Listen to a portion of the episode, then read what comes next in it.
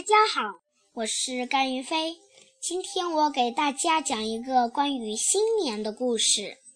新年你好，不管是天上的太阳、空中的微风，还是地上的花朵，都在想：新年快来了，我们怎么欢迎它呢？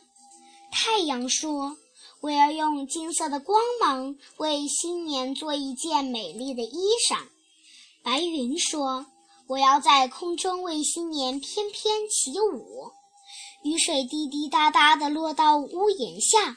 他说：“我要用冰针为新年绣一幅美丽的图画。”微风轻轻揽着花儿的腰，说：“我要给它音乐，花儿给它跳舞。”小溪来了，他说：“我要为它献上一首新歌。”许多小昆虫和森林里的动物们都露出头来，用欢快的节奏敲打着果壳和竹筒，边敲边跳，咚锵咚锵咚锵咚锵。